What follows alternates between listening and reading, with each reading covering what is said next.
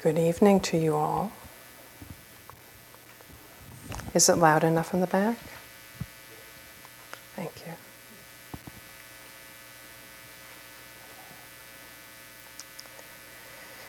We've had a little survey in the talks of Dharma teachings. We've had a lot of talk about the Four Noble Truths and the Eightfold Path, and then we have had talks recently about the 5 spiritual faculties and the 7 factors of enlightenment. And we've had a few talks about the hindrances, and then we've had our lab work in the hindrances,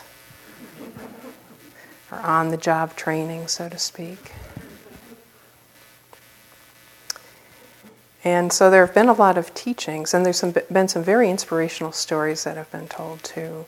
Last night, Guy was talking about Dipa Ma and how, when she was asked what it was like in her mind, what her mind experienced, she said the only thing that was in it was concentration, loving kindness, and peace. And then I think when Carol was giving a talk, she had a beautiful quotation from Ajahn Jumnien that kind of described what was like to be inside his mind when there was very high equanimity, when there was no resistance to anything that was being known. Everything just kind of slid through without there being even the slightest impulse to do anything with it or to adjust it or to correct it in any kind of way.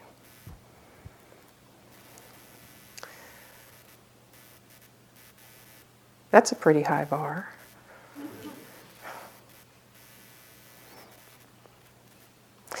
So we've been doing a lot of things. We've been learning a lot of techniques.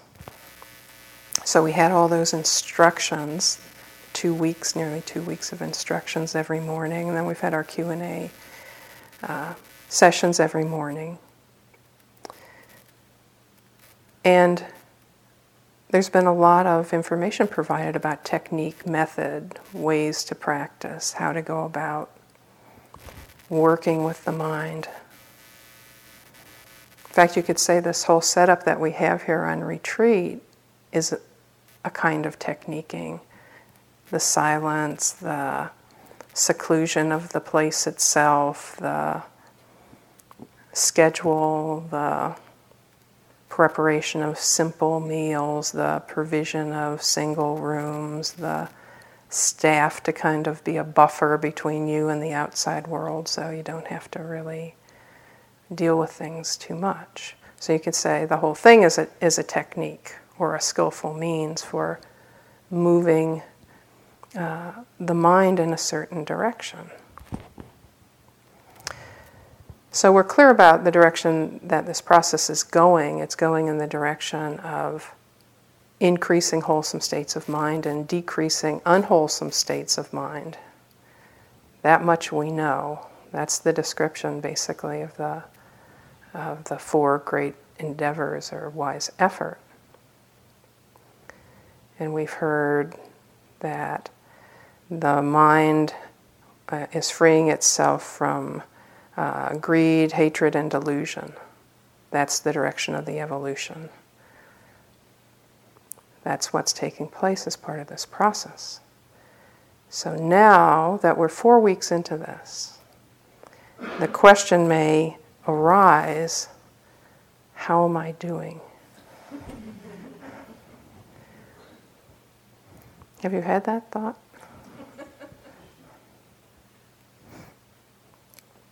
And if you're out there wondering that, what do you think that your grade would be? Or how do you think we should think of this? Should we grade this on a curve?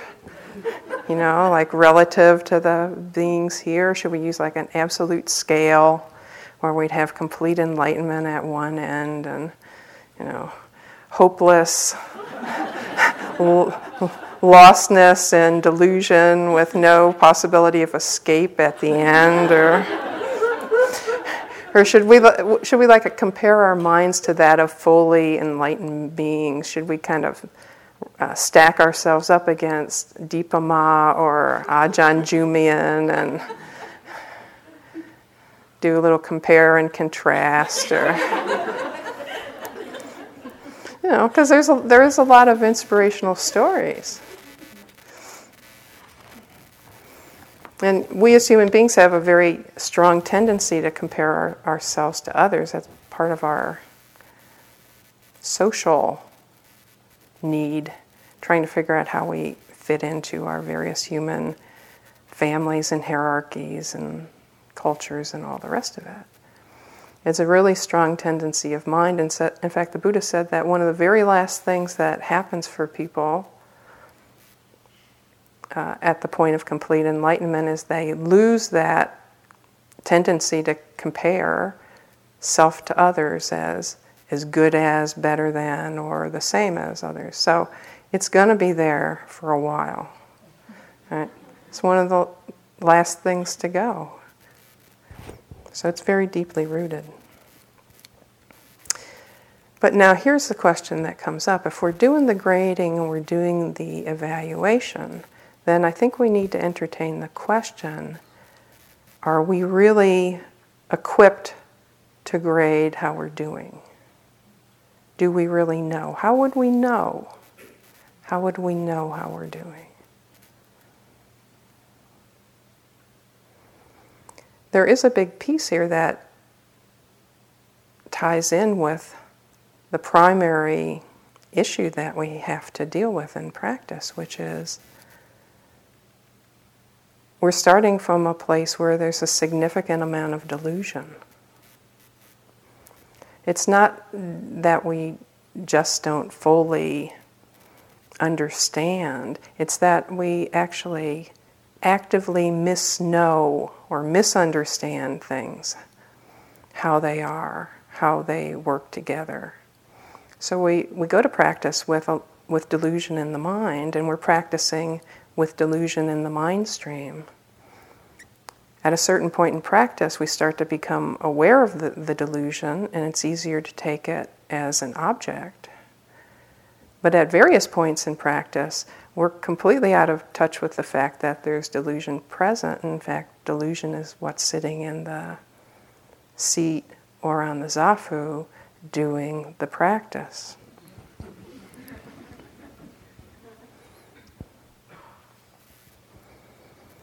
So we take as a starting principle, there are things that we don't know, things that we don't understand, and there are things that we actually misunderstand, but we're not sure which is which.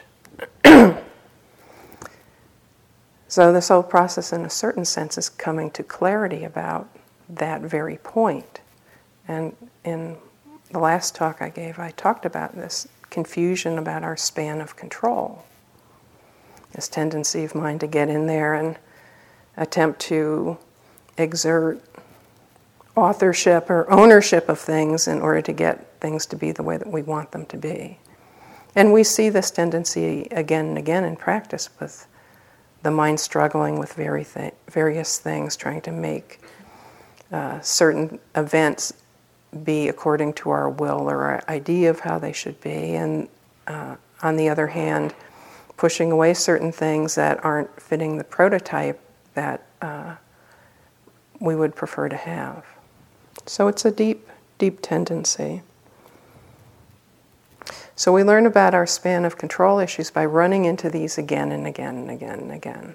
So we do a lot of kind of running into walls and falling downstairs and, just bumping and bruising ourselves up. This is part of what we do. So this tendency towards delusion is very often, I'll say almost always, present when the mind turns in the direction of analyzing how it's doing in practice. It's almost always there. I'll start with the first point, which is we're clear about the overall direction of the practice. I talked about it earlier. So we're clear about what the North Star is and where north is.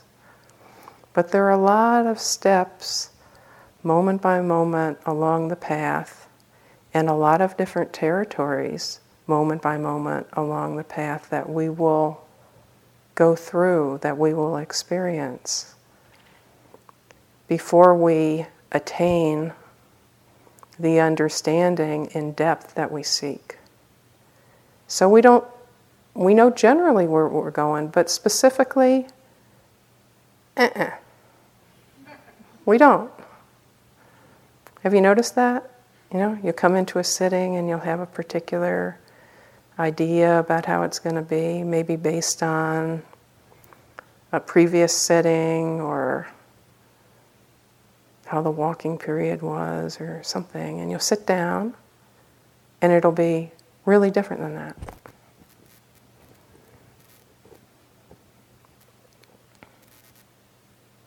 So this delusion is a little bit like trying to see the back of your own head. You know, if you could see it, it wouldn't be delusion, but we can't.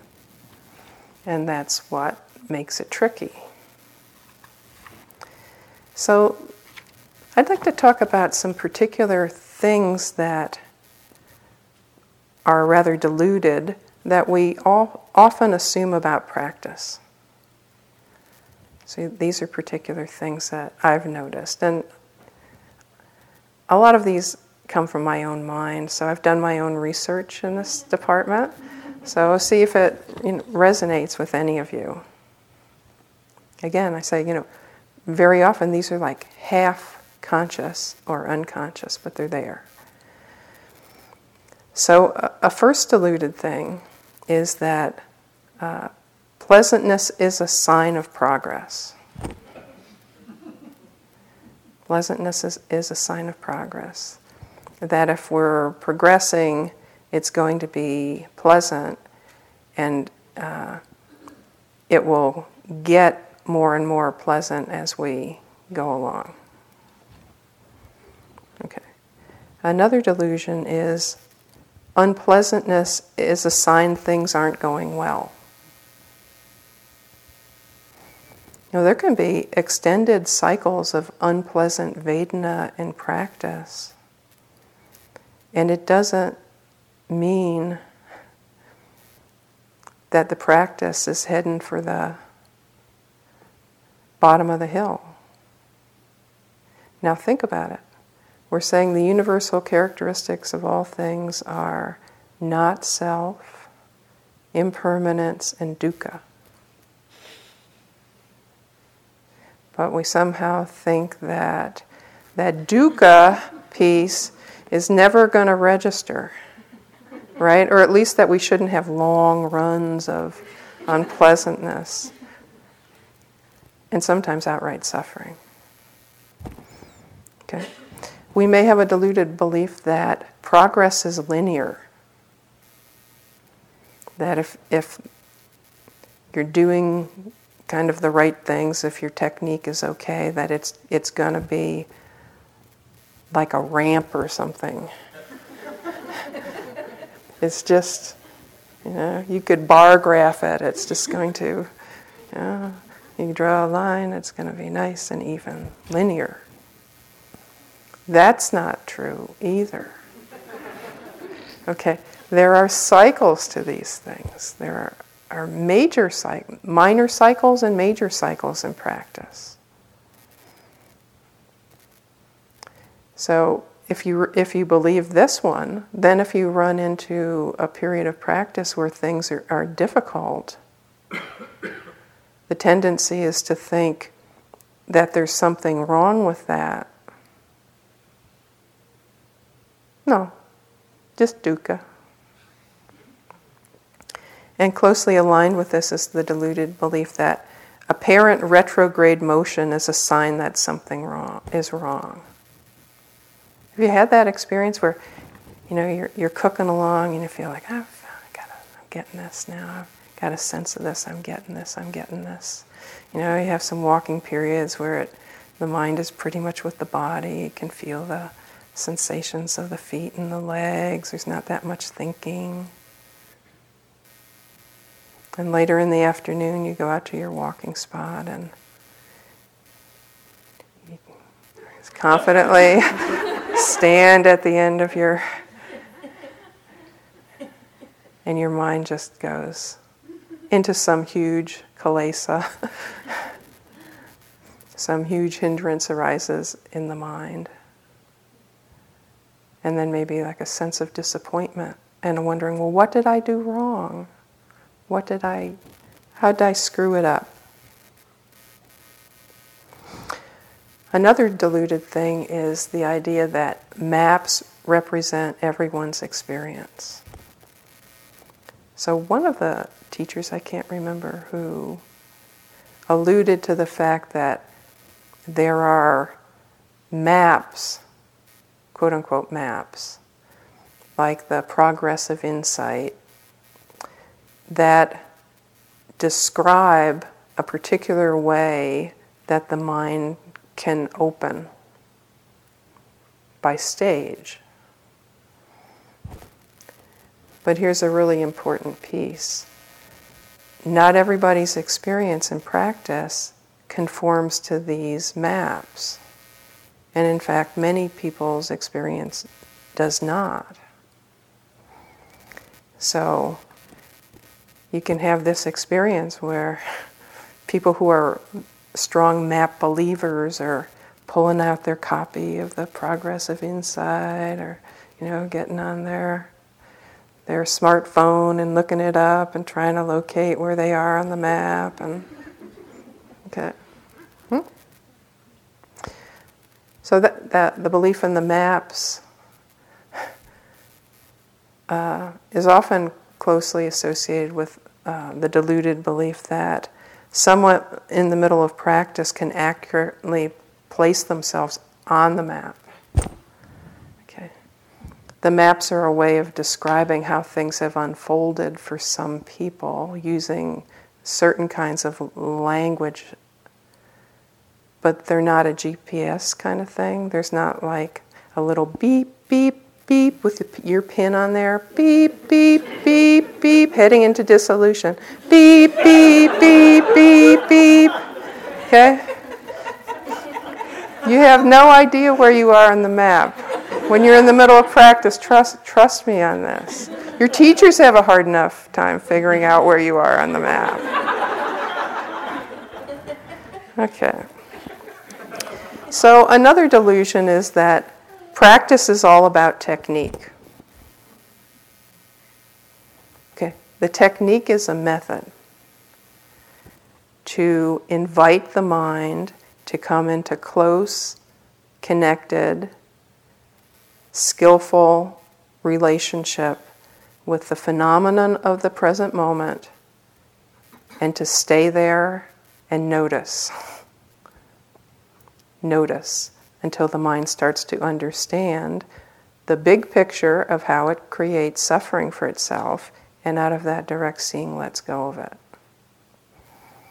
So the technique is not a magic ritual in and of itself. And in fact, there are many, many different ways to teach insight practice, dozens and dozens of them. And within each of those schools, there are different emphases, different weights given to different kinds of things. Like some are concentration dominant, some are attitude of mind, looking at that. Some use a primary object. Some use not a primary object. There's a whole different span of them. These are means to encourage the mind to take this particular orientation towards the present moment and to be able to rest there long enough to be able to see what's going on, to take the seat and stay in it as experience arises and passes away, arises and passes away, arises and passes away. It's kind of a little bit like seat belting you in there,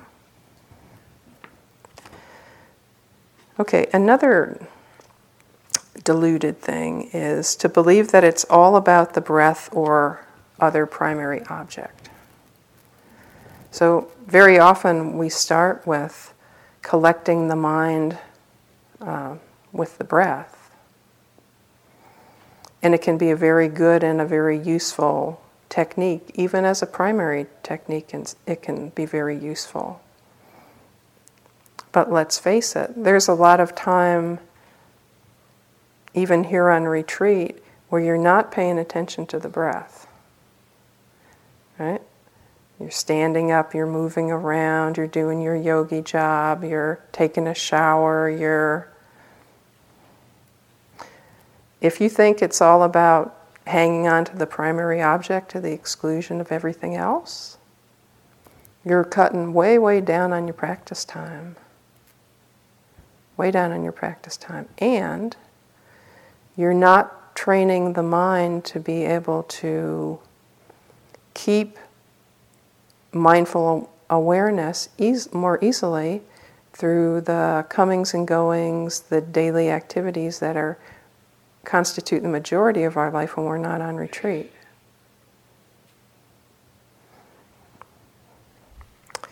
Okay, another delusion. No strain, no gain. Leaning forward gets you there sooner.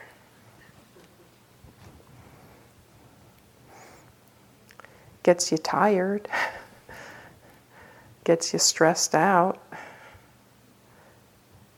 Have people noticed that? Have you noticed that in your own practice when the mind is really starts to tip? Well, the present is just the same speed all the time. You're not going to hurry it up. You don't need to nudge it along, nudge the unfolding. Just take the seat, sit back, relax, let the show begin, just stay there. Right. Things will change, things will happen, Okay, so another delusion is that you can tell how somebody else's practice is going from the outside.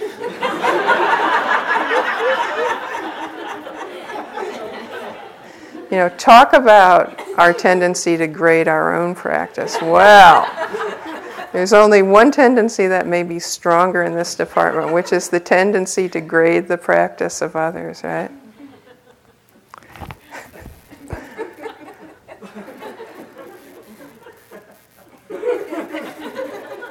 She's so peaceful.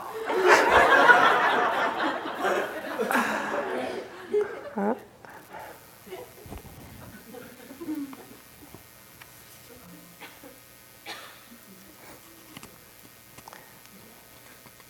That person who's crying and crying in the hall,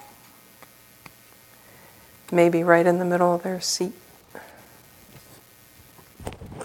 They might be present right there with it exactly as it's happening.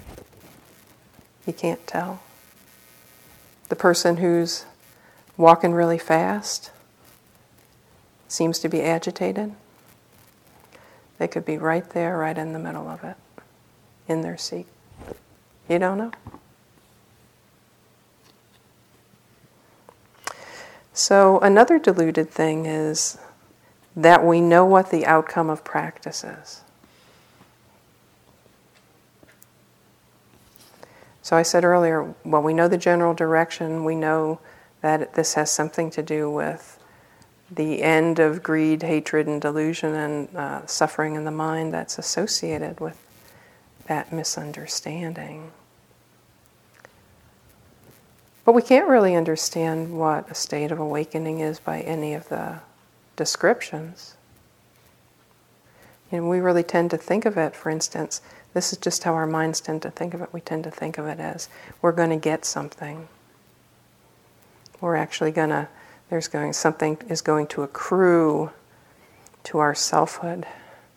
It's going to be like self, but it's going to be super self. And hopefully everyone will notice. We can just pervade, be known,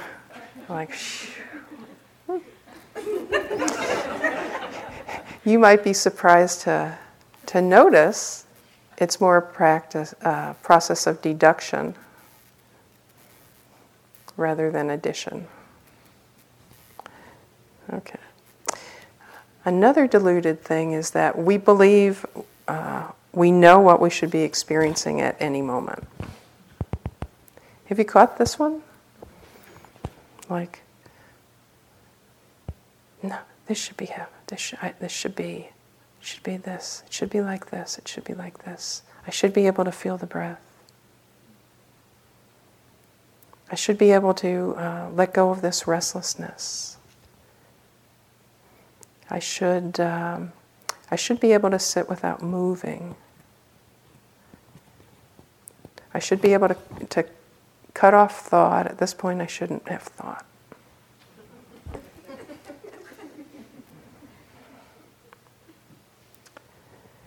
So a related delusion is that we shouldn't be experiencing a certain something at any moment. This shouldn't be happening note. This shouldn't be happening. I shouldn't be having this experience. It shouldn't be like this. The breath should be clearer. I should be able to feel more sensations when I'm walking. I should be able to catch Vedana at the first arising.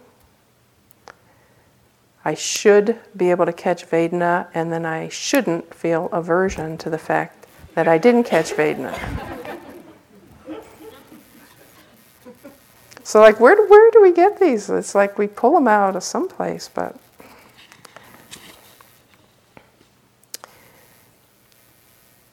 We're deluded in that we think we should be experiencing what we imagine a good yogi experiences.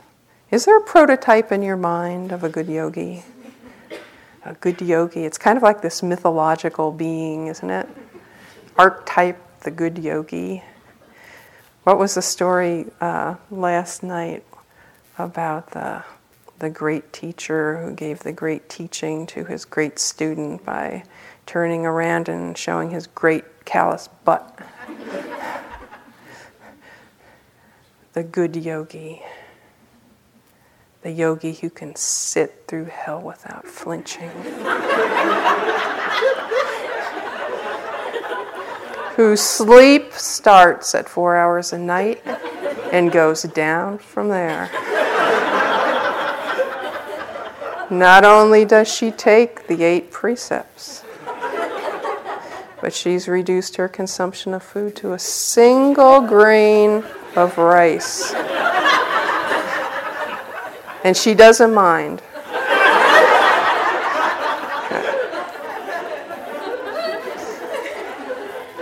Okay, we can run away with the archetypes.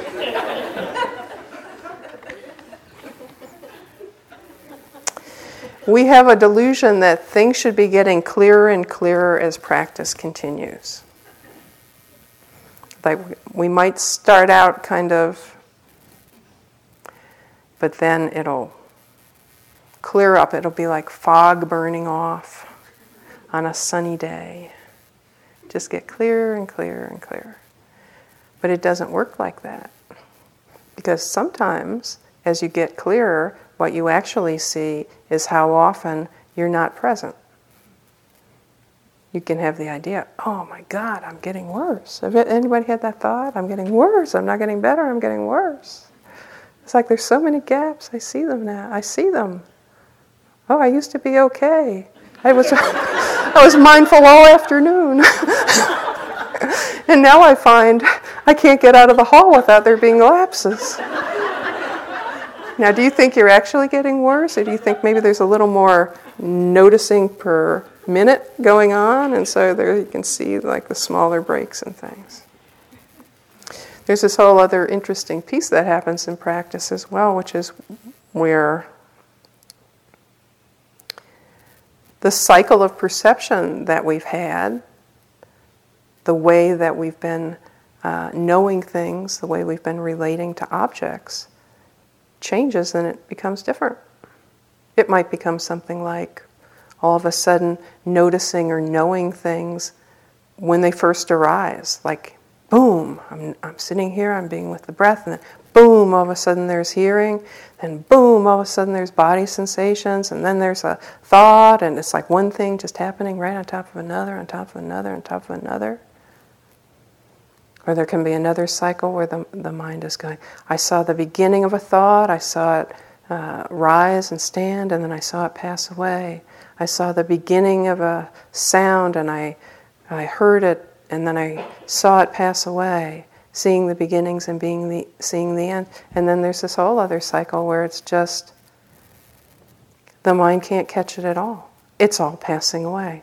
It's falling away. It's falling away. The mind is trying to find some stability in this whole process of things coming and going, and the only thing it sees is the taillights going over the cliff.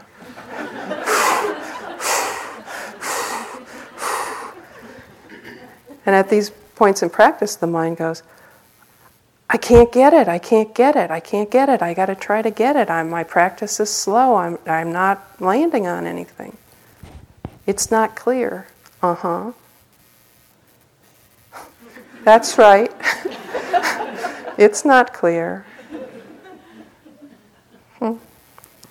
Okay. So another delusion is that the idea that when we go on retreat, we should pick up where we left off at the last one. Now, did anybody come in with this, consciously or unconsciously, and find some surprises?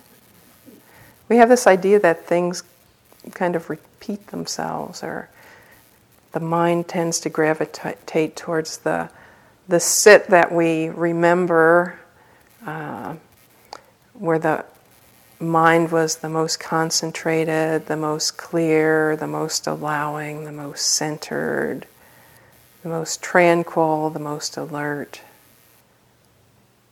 Okay, you had one of those in the last retreat. The mind goes, that's okay, that's what it's going to be. It's going to be like that.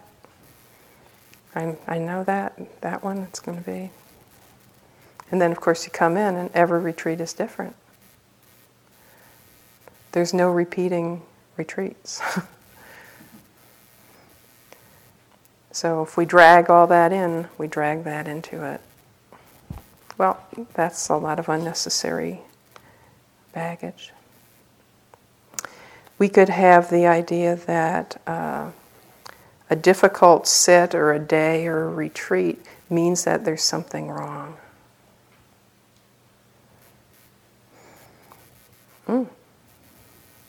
This is an interesting piece, given that we've undertaken the investigation of suffering and the causes of suffering, that this is kind of a big piece of what we're doing here. But we don't expect there to be suffering. It's like, I want to learn all about suffering and how suffering is created. So somebody write a note and put it on the board.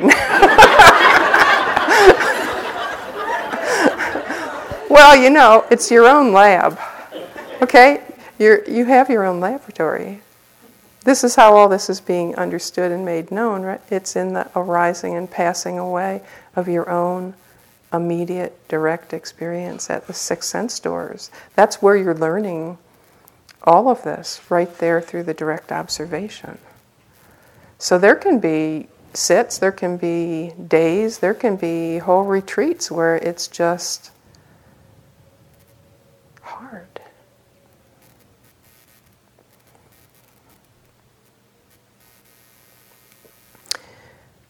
And a last deluded thing is the view that it's up to the I sense, the self-sense, to make it happen.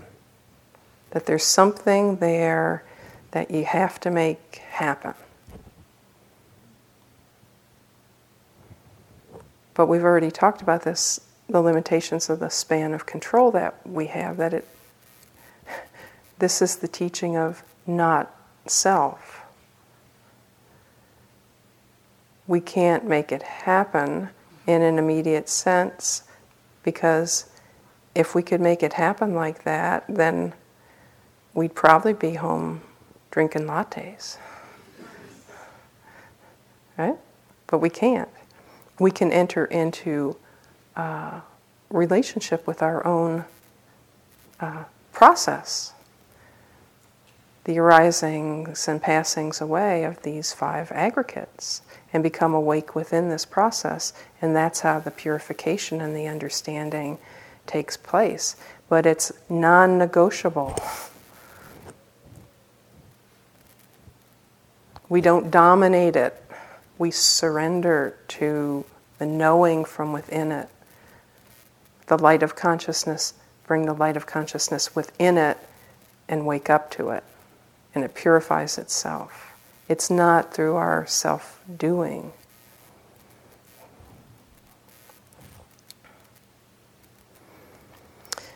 So I'm imagining that at least some of these may sound familiar. One or two maybe, just guessing. But so the Buddha is always talking about, what do we do about this tangle of views, this thicket of views, these ideas that we have. Who will untangle this tangle? Well, that would be you. It's going to have to be you.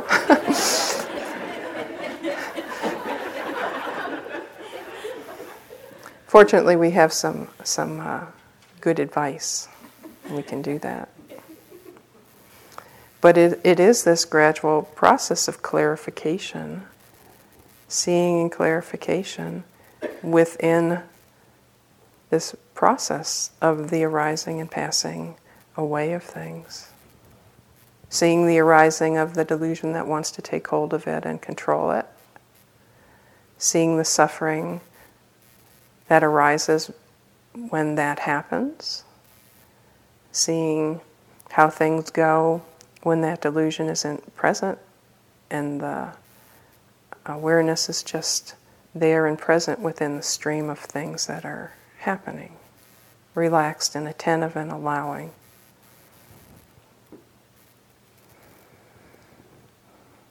So by now, on your 4-week adventure, I've had a number of people come in today and say, it's 4 weeks. It's 4 weeks. So is this like the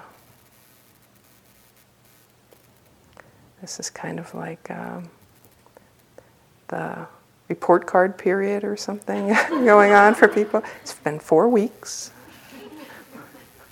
I had to say, not until tomorrow.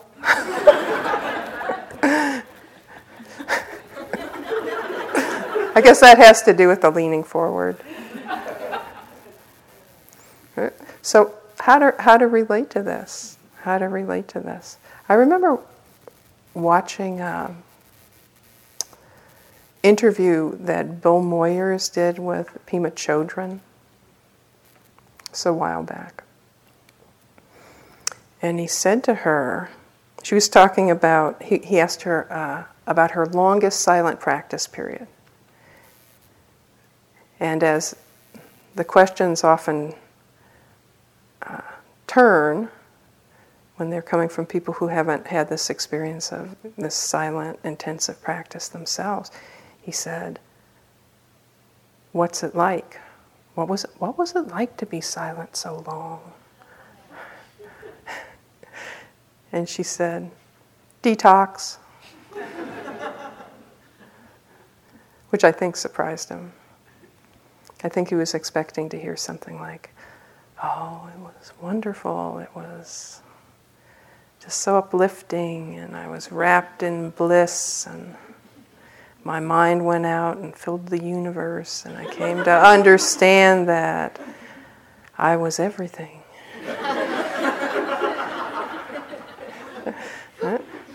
She said detox.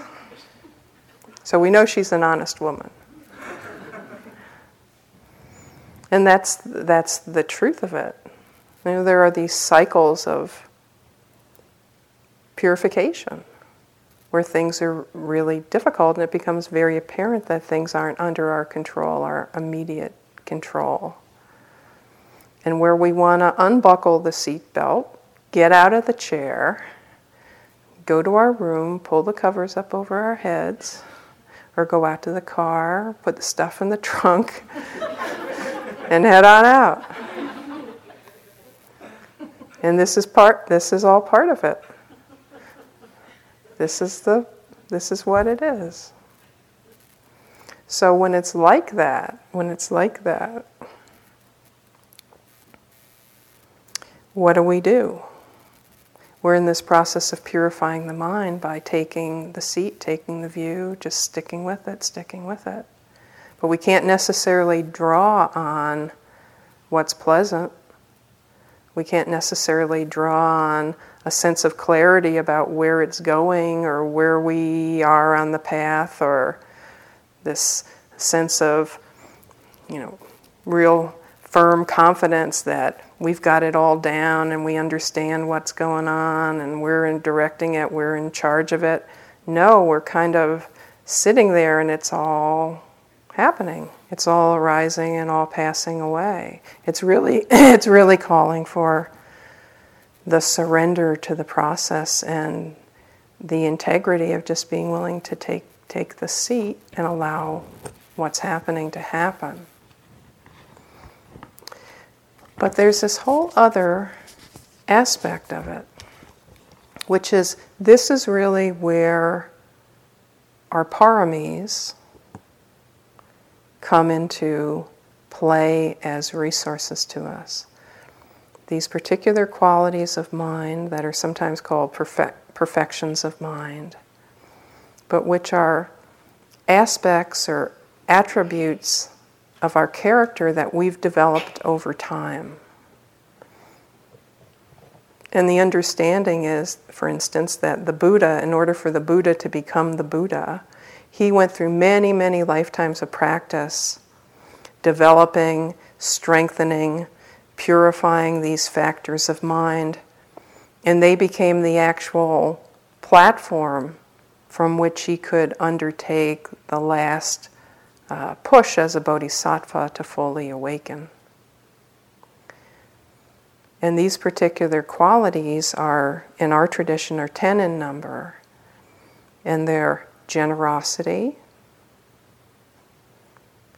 sila, or moral restraint, non-harming, renunciation, discernment or wisdom, energy, or virya, heroic effort, patience or forbearance, truthfulness, determination, goodwill or metta, and equanimity, upekka. So for you to be here on this retreat, to be able to do this, to commit to to be oriented towards something like this and to commit to do something like this, you already have these strongly developed. They may not be equally developed within you. Some may be stronger than others, but you have them, or you would never wind up at a place like this doing this kind of thing. And in practice, you really need to draw on these, to recognize these when they're present, because they, just as they were a platform for the Buddha, they're a platform for you as well. Because sometimes it's just resolve that's keeping you going, or it's metta when you think of the value that this could have in your family and your community, or it's dana, the sense of generosity that's part of being willing to sit with a reactive pattern that's caused suffering to you and other people. Or truthfulness, when you come in to have your meeting with the teacher and you put it out there just the way that it is, even though it might be a little bit embarrassing, or you feel like you might get a correction that's going to be kind of hard to take. Or equanimity, when it's tough in the afternoon after it's been good in the morning, and then it's good at night, and then the next morning it's tough again. The mind just keeping involved, keeping engaged with it. Virya, when you kind of feel like you're hitting a wall, you're not sure if you can go on any further, and you say to yourself, well, it's just moment by moment, right? I can do this moment. I'll take my seat for this moment. I'll stay here with this.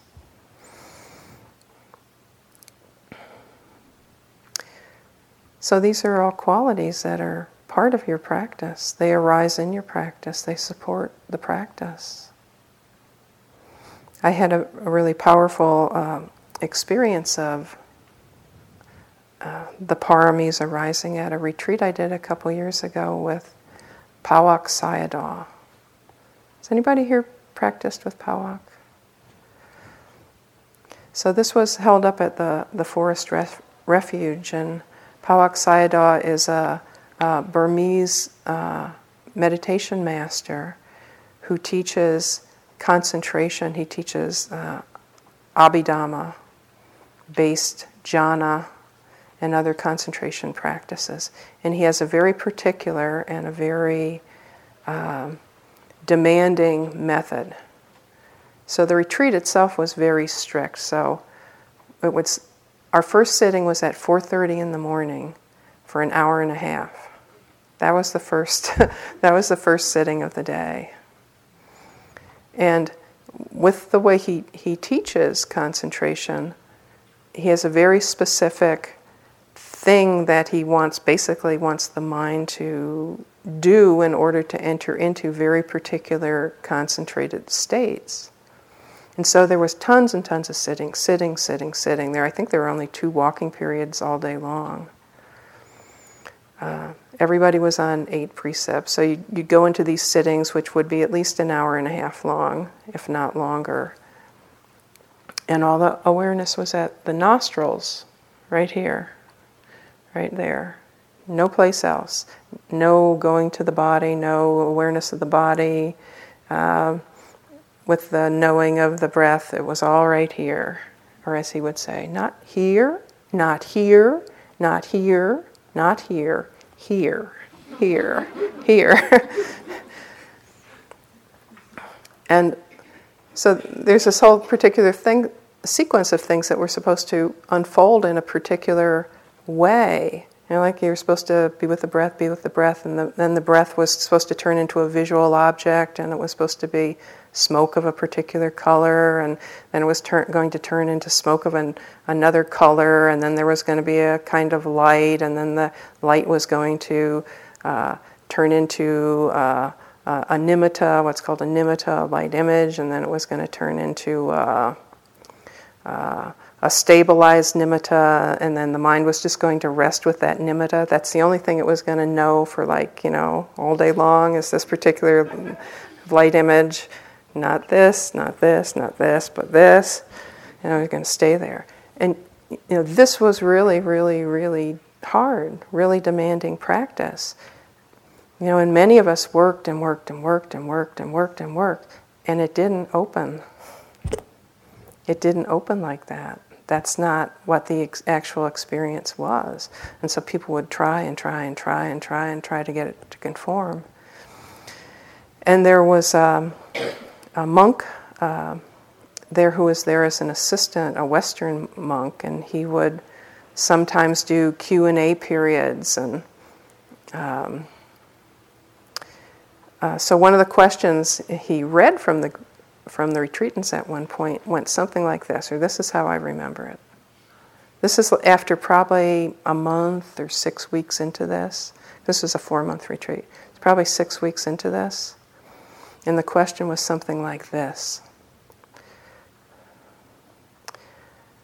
I've been trying my best to stay with this and to open up this practice in the way that it's described, but I'm having very limited success. I can, you know, have the experience of smoke or something, but it never resolves in the nimitta.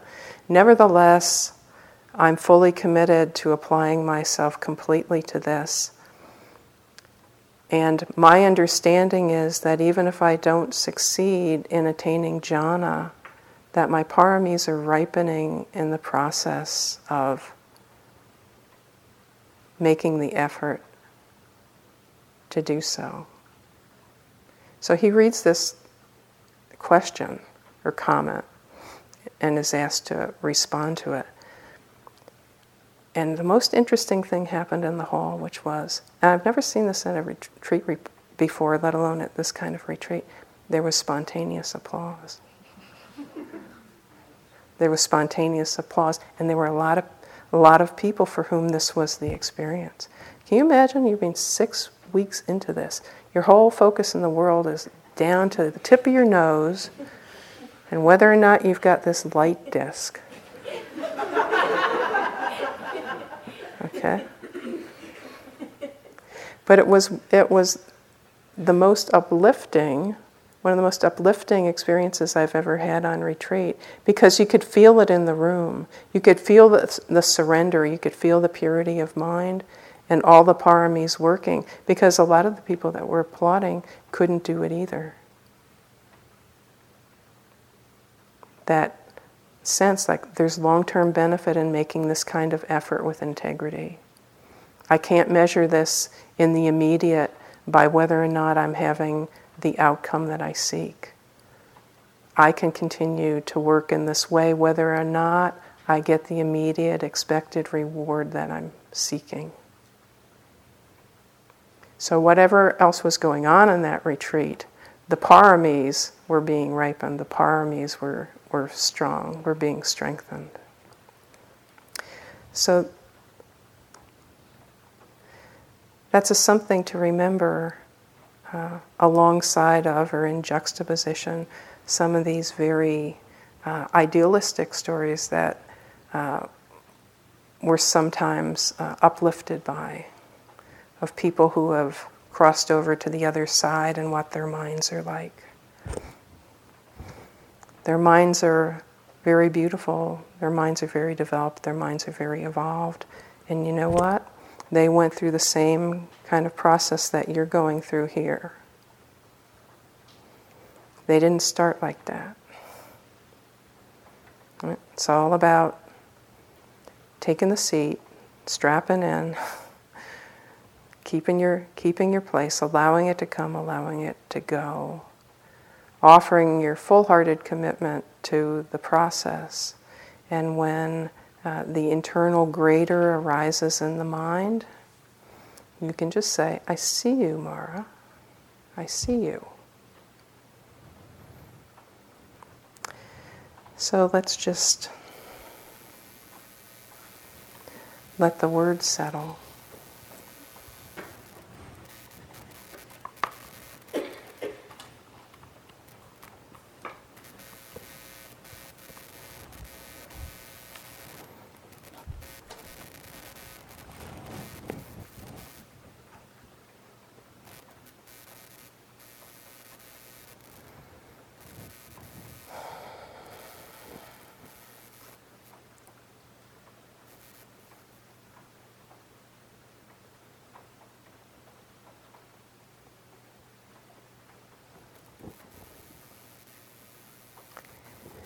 May we practice with integrity, letting go of the demand for outcome.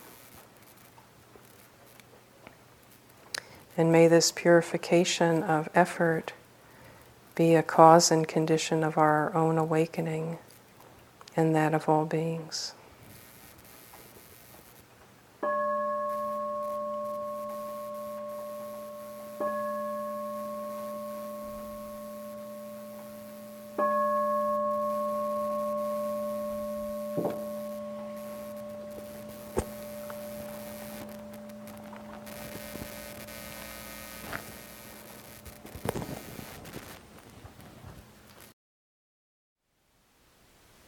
Thank you for listening. To learn how you can support the teachers and Dharma Seed, please visit dharmaseed.org/donate.